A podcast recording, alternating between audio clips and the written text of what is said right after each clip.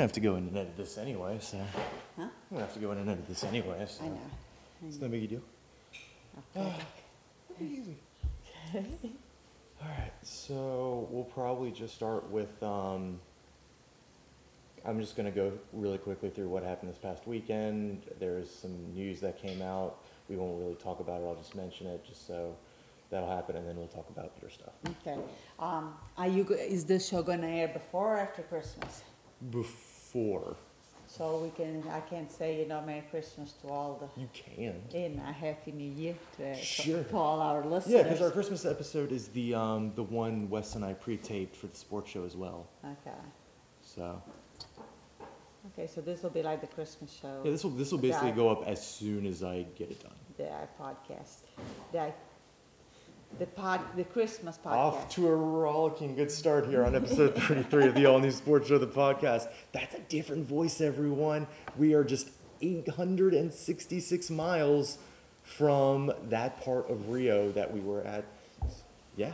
Yes, I looked it up. We are eight hundred and sixty miles from Miami, not from Rio. No, we are. No. I looked it up. We are eight hundred and some, mm, mi- not miles because, or may, okay, I will. okay, eight hundred and some miles. Okay. Fact checking ruins the podcast. uh, once again, I am Edward Greene here, not joined as usual by my colleague Wes Bradshaw and also producer Desmond McManus, but here with someone else, Suzi Greene. Welcome to the podcast, Suzi. Well, thank you, and you forgot to tell that I am your mother. I was I was expecting them to deduce that from the context clues of our last names being the exact same. Oh. Maybe I did not pay attention to the names, but uh, thank you for having me. Uh, before I started anything, I just, if I forget at the end, I want to wish you all a Merry Christmas and a Happy New Year to all uh, the listeners to the show. And I hope that you pass along the word, that s- tell your friends about the podcast that is one of the best on the internet. And of course, I'm not being at all No. partial to this. No, why would you be? No, no reason for you to be biased at all.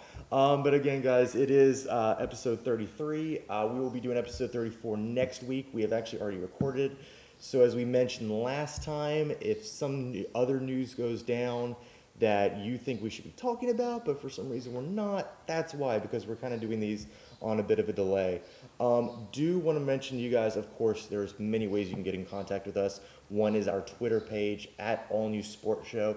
I am at Edward Greene. She is not on Twitter, so if you want to bash her or praise her, you can get on my Twitter feed and do it. If you want to yell at Wes Bradshaw for not being here, you can go to at Wes Bradshaw 21.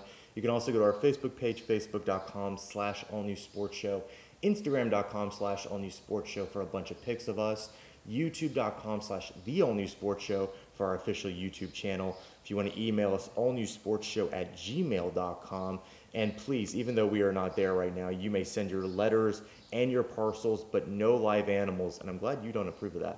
1701 sunset avenue suite 201 rocky mount north carolina 27804 all right, let us get you really quickly caught up on what has been going on in the dramedy that is the Barclays Premier League. This past weekend, Burnley won Southampton nil, team in crisis at St. Mary's. Chelsea 2, Hull City nil. Chelsea rebound with a big win. Crystal Palace 1, Stoke 1, Leicester nil, Manchester City 1, Sunderland 1, West Ham 1, West Brom 1, Aston Villa nil. Arsenal 4, Newcastle 1. What a pantsing for Arsenal. Also, sorry, Wes, on Sunday it was Manchester United 3, Liverpool nil in a match that maybe could have been with a few more chances. Liverpool 7, Manchester United 3, a failure to convert, and some great stops by goalkeeper David De Gea there. And Swansea 1, Tottenham Hotspur 2.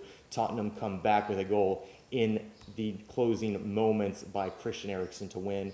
And it was Everton 3, QPR 1 on Monday Night Football. In the FIFA Club World Cup, yes, that is a thing, and we did remember it is going on. Right now, they have just finished the semifinals. Uh, Real Madrid beat Cruz Azul 4 0, and San Lorenzo out of Argentina beat Auckland City 2 1 in added extra time. San Lorenzo and Real Madrid will be playing for the FIFA Club World Cup. And as somebody on the NC Spurs Facebook page posted, is this just a reason for Real Madrid to get yet another crap trophy? It might kind of be. Also, in the third place game, it will be Auckland City versus Cruz Azul. And ES Setif beat WS Wanderers 2 2, 5 4 on penalties in the fifth place match. In the Capital One Cup on Tuesday, it was Chelsea 3, Derby County 1, Sheffield United 1, Southampton nil. Southampton still team in crisis. Wednesday, it was AFC Bournemouth 1, Liverpool 3, West, and Tottenham Hotspur 4, Newcastle United nil. And there's the FA Cup, which is coming up in January. We'll start paying attention then. Um, all right, so let's get to the reason you were here, Suzi. This is a very big year for Brazil. Huge year, big time. The FIFA World Cup 2014. We, we talked about it so much. It's basically the reason we started this podcast. Very exciting, and I, you were actually here for it. Yes, although I do live in the States, my hometown is Brazil, in which is that's where we are right now, spending Christmas with my family. Uh, if anybody wants to look on the map, uh, we are in the city in Torres, which means towers, and in the state of Rio Grande do Sul. We touch Argentina. Uh, and as probably most of you know, Brazil is one of the biggest um, hotbed for players for soccer that are going, you know, to, into the international uh, fields. If you look up at any team, probably most of the European teams, there is at least one Brazilian player in there. Some are really, really good, some are not so good, but still they're getting a chance, you know, to play overseas. Most of our best players are out there, are gone. They are not. They do not play in teams in Brazil, um, and that's probably one of the reason that there is a lot of controversy between the players and the coaches and things like that because they do not actually play against each other much here in the tourney, tourneys in Brazil. Uh, besides that, yeah, we had it was a build up for eight years that knew that we were gonna get the World Cup. It was one of Brazil hadn't had it hosted since 1958, I think it was the last time. So the people was re- were ready. There was like two generation almost that were waiting for to have a to host a World Cup in here in Brazil. And probably most of you know that we did not do really well when it came to the end. We kind of squeaked by through some of the games, but I think for generations and generations from now on, we're going to be known as the team that lost to the world champion 7 0, which it was something totally, totally unexpected. I don't think anybody in the wildest dream would have foreseen a uh, score like that because of the, you know, Brazil playing at home having a decent team and uh, having you know the people behind them you know in the stadium and everything so it was one of the biggest um, let down mm-hmm. that i think the country has suffered because of the big anticipation that they had built up in the last eight years so well if you guys look up on the map as well to figure out kind of where we are the closest um, World Cup site we would be to would be Porto Alegre in Rio Grande do Sul, where they played at the Estadio Beira Rio, uh, where uh, I believe uh, Internacional played. Mm-hmm. So that was our closest one. Not too many matches were played there. Uh, just to take a quick look at Brazil's path through the World Cup, they started with a 3 1 win in the opener against Croatia, drew nil nil against Mexico, and then beat Cameroon 4 1 to advance as group winners. Uh, and then that's where the fun started. Exactly. The knockout stage, uh, they played Chile in the opener there in the round of 16 in Belo Horizonte. Uh, 1 1, 3 2 on penalties. The tears flowed freely from everyone. It was crazy, and that was a theme that would continue. July 4th, uh, the tears kept coming in a 2 1 win over Colombia. One of the tournament darlings, however, the tears this time were tears of sadness as Neymar, the team's captain, was knocked out due to injury, a very serious neck and back injury that allowed him to not continue the rest of the tournament. Also, in that one, Thiago Silva picked up his second yellow of the tournament, which knocked him out as well for the Germany match. And you're right, that Germany match 7 1 against them back in Belo Horizonte. And that 7 1 loss, the Selecau's biggest loss in So, that too, remember folks, I can't pronounce things, um, was tied for their biggest defeat ever in international competition, along with Uruguay 6, Brazil nil in Chile on September 18th, 1920. I think we all remember that match. Um, but for Brazil, of course, a very storied history.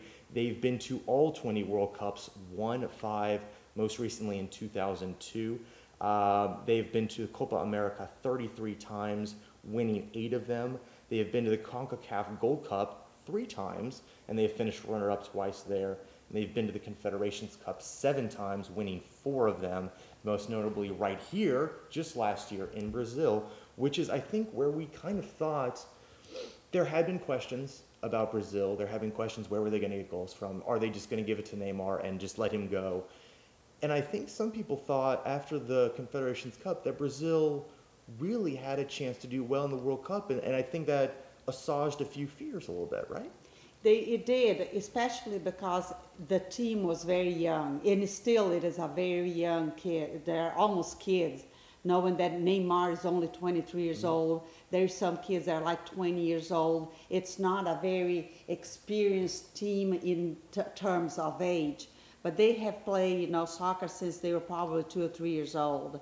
Neymar being one of the biggest name, of course, there is a lot of emphasis on him playing and playing well. Uh, it seems like during the Confederation Cup, the team did come together as a as a whole, as a unit. They were playing, they were passing the ball, they were sharing. Um, it was not just so much Neymar, Neymar, Neymar. There was Fred, there was Hulk, there was uh, David Luiz, there was a lot of the other players that did come up in the ranking eh, during the Confederation Cup. So, based on that, that's why I think a lot of the expect- expectation of the Brazilian people, not just Brazilian people, but most of the world, they were putting Brazil up there on the top as one of maybe the four or the two finalists, maybe not winning all, but being, you know, in contention for the title at the end, based on how they did on the Confederation Cup. Um, Neymar, just to talk a little bit about him, he is one of the athletes that you can think he was almost like a, a gift from God because he is good. He is small, he's agile, but he loves to have the ball on his feet. Mm-hmm. He likes to take control of it. And a lot of the players, I think they become to, to trust him. So if he is not in the team, it seems like there is something it is something missing is an intri- intricable intricable part of the team itself that is missing because most of the final plays is through his feet uh, one when he was hurt and you, if you all saw the game it looks like it was an intentional fault that Oh, it yeah. was done um, it was to take him out of the game that took some of the air out of, of the rest of the players. It let them concern, any that showed when they were in the field. They were not as confident. They did not know what was going to happen with, that, with him not being in there. So he is almost like the glue that holds the team together. A lot of people do not like that. Uh, there is a lot of criticism of that because he hogs the ball most of the time, they say.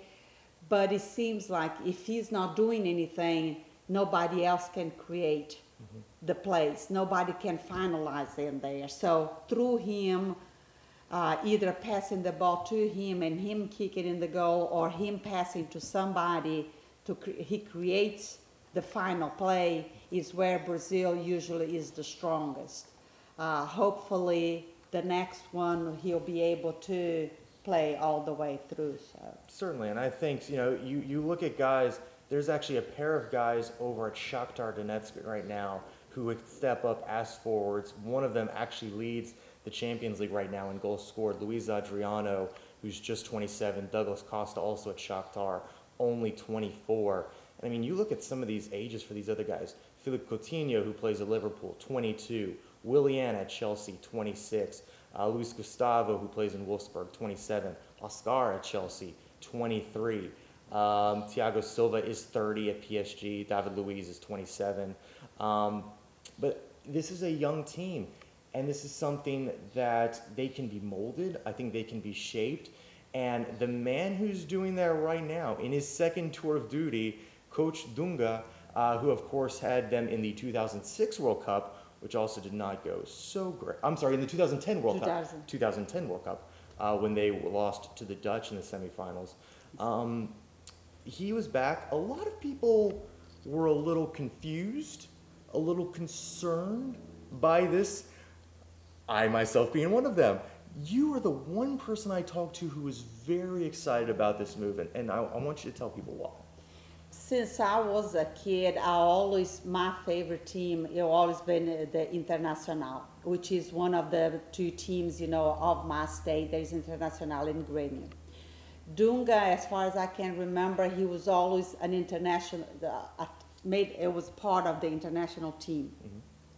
He was really good. He was one one of that hosted the uh, trophy at the last cup that we had. Not the last one, the next to the last one on the play in the state. Uh, he was an awesome player during his whole career. He played in the European clubs and everything.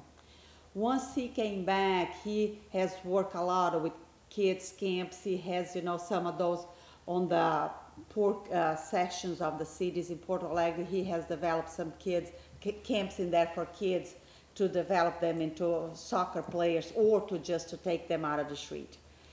After a while, he was uh, coded, coded, he was, you know, asked to see if he wanted to lead the um, Seleção Brasileira, which is the Brazilian team.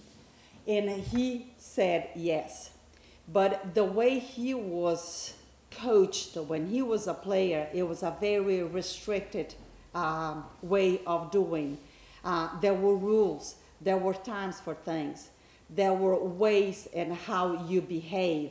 There was a sense of ethics as every player should have, which to me lately a lot of the players, not just Brazil, but a lot in the world, as they become more famous, they become spoiled. They think that just because they are the stars of a team, that they can do as they please. Mm-hmm.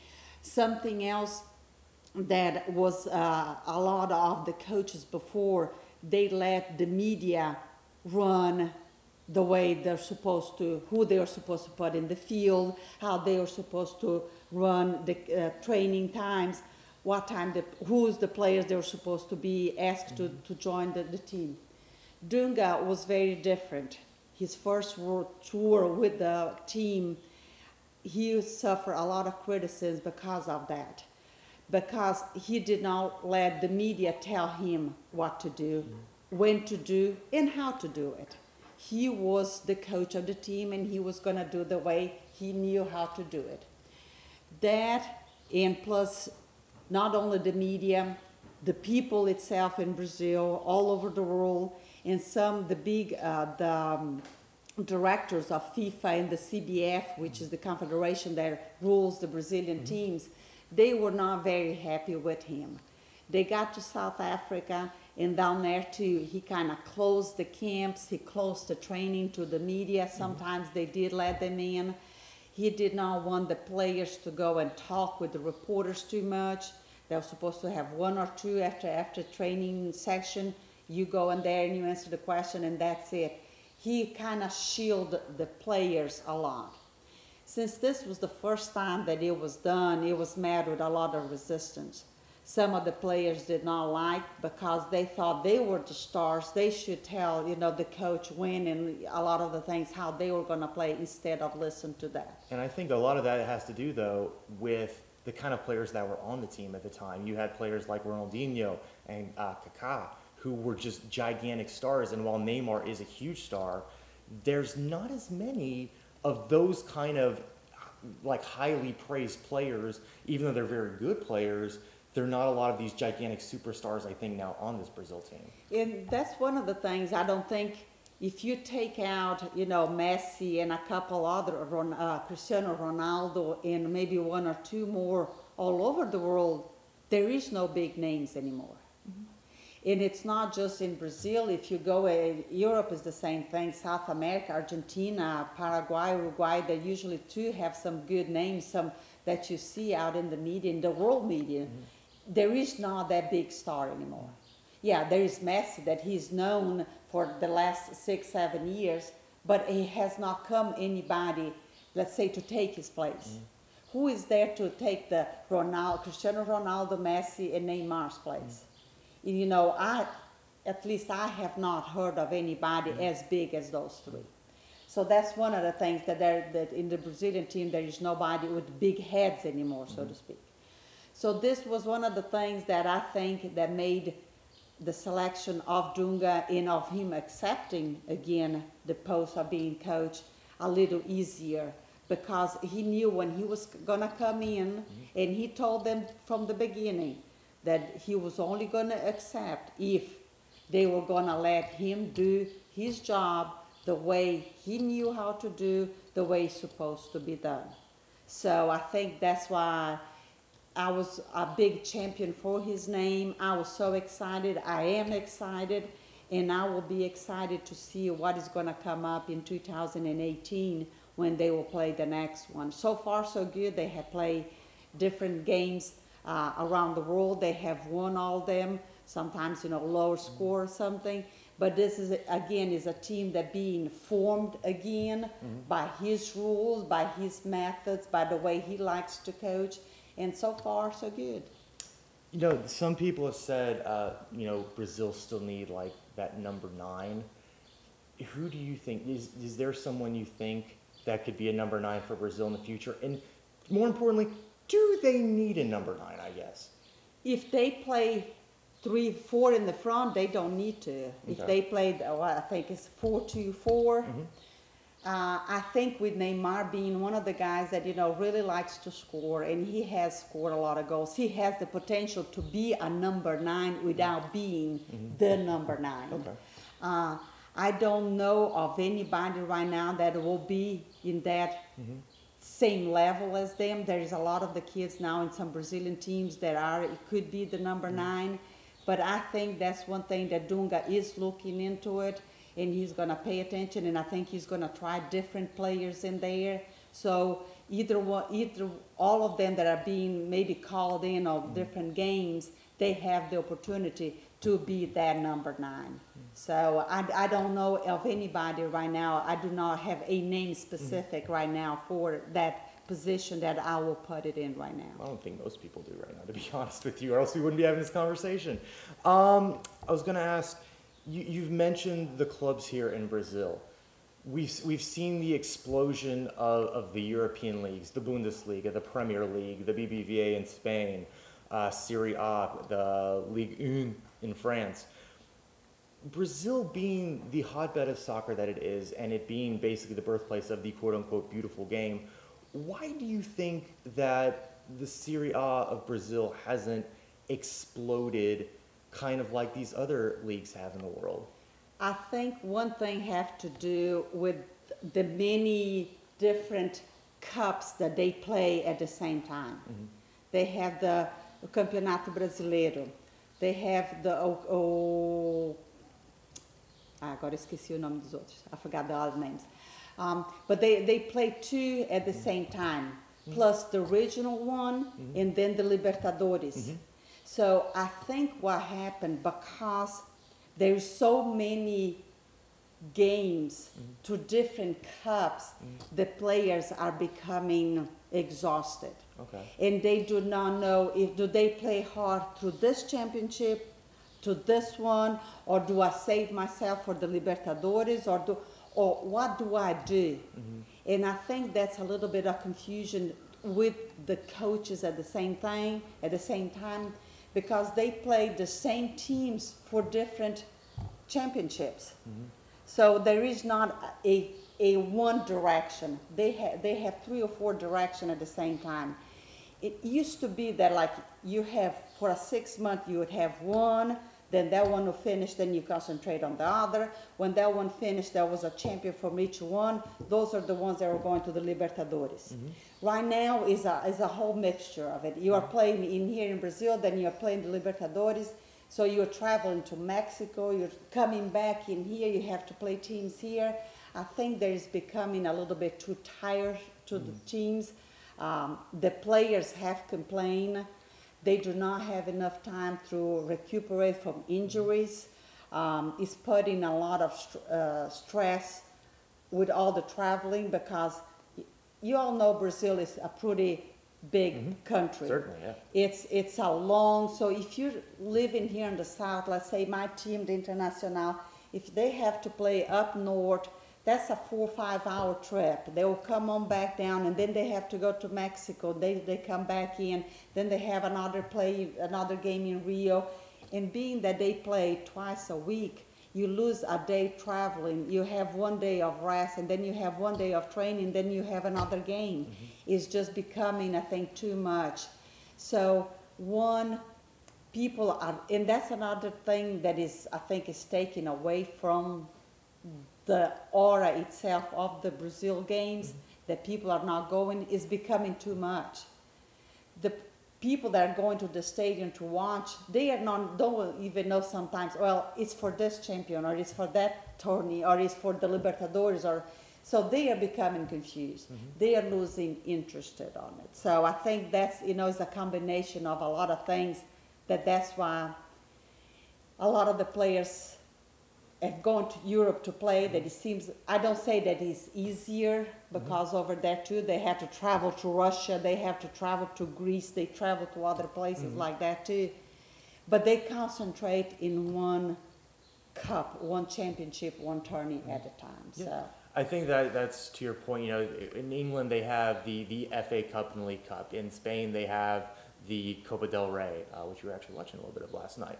Um, but even though they have these tournaments, they they are just one. I mean, I, when I was looking up some of the stuff for Brazil, it's they, they have individual tournaments for every state, Yes. and that to me is, you know, it's it's insane a little bit. So I- to your point, you're exactly right. I think there's there's too much going on right now, and that that is going to put a worse product on the field, unfortunately, which is a shame because I mean I think it would be great if if Brazil could have a great league then more people would go to. I think it is a little bit of a shame while you think you know your top players might still go to to European countries like Neymar. You'd like to think at least some of them would come back though at a more age, you know, especially in a place that is known for soccer so much. Well, Kaká did come back. I don't know if you all know of him. He, I think he's going to end up. He's ending up his career here in Brazil. I actually had heard he's he's actually going to go back to the states. He is on a loan Yes. since now. Just like you said, not only we have the national tournaments, we only we, we have regional too. Mm-hmm. So usually every team has team A and team B. So some of the players, you know, play only the regional ones for t- the, for the big team. So uh, you see, you go to the stadiums and you're not gonna go in there and to see a team B. You want to see team A. Well, Oh, team yeah. A cannot play the original ones because they're playing, you know, the other ones. A lot of the players do come back, but you know, by the time they come back, they just don't want to play anymore. Right. They just were. Uh, Robinho is another one that came, and he's I think in Santos. He's playing Santos or São Paulo, one of the two. But he is thirty. I think he's thirty-five or thirty-six years old. He's coming back. He's hoping that he still can make, you know, the seleção one more time. Kaká too came and played for uh, São Paulo, I think was the team he came to it, and now he's on loan to the States.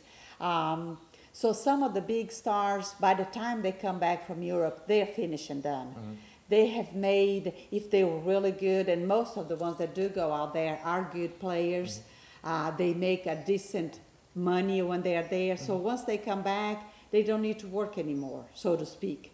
So they can leave off their royalties and you know the money that they made while playing soccer if they are smart. Some of them not so much, but you know lately they are becoming smarter about that. Um, and they come back and they do other work. They work for television stations, just like Ronald, Ronaldinho, Ronaldo. He's working, you know, work during the World Cup as a commentator. Uh, there is Bebeto there, which was one of the last one that won some of the cup too. He's another one that is there. So there is some that come and stay into the sports field, but most of it just go back to obscurity almost because they don't one they don't need to and uh, they ended the, their career. Know, it's short, it's not a long one. So once they come back, they're done with soccer. So, but that's what you know. I think it takes its toll, and most more lately because of all those championships. And then you got to figure that not only they play those games, then yeah, now Brazil don't have many playing in here, but they are called in to play mm-hmm. for the the, the seleção for the Brazilian team to those two, they need to travel. There, it is two weeks usually mm-hmm. that is taken away from their regular play, their regular time with their team, that they are back, you know, playing for Brazil, you know, to all over the world that they're playing during, you know, where to prepare for the next World Cup. Well, let's wrap up here uh, with one last thing. Uh, you obviously grew up here. You spent most of your youth here uh, up until you know your 20s when you came over to the states. Um, what was it like growing up here with with this team and with with this culture and and just living here? As a, a person, you know, from Brazil, and I think that goes for everybody, everyone that has that was born in here in Brazil or that has lived in here, they know that soccer is the Brazilian sport. You were born, it, it is almost in your blood, almost like to say that football and basketball is, you know, on the blood of the kids from the United States. That's what they want to play. Those are the, the, the people that they idolize, you know, the, the bigger uh, sports, uh, the big sports figures and everything. So for Brazil, it's soccer. We're from the beginning, from the way you, as soon as you were born, one of your first toys that you get for Christmas is a soccer ball. So that is in your heart from the early age that you come in.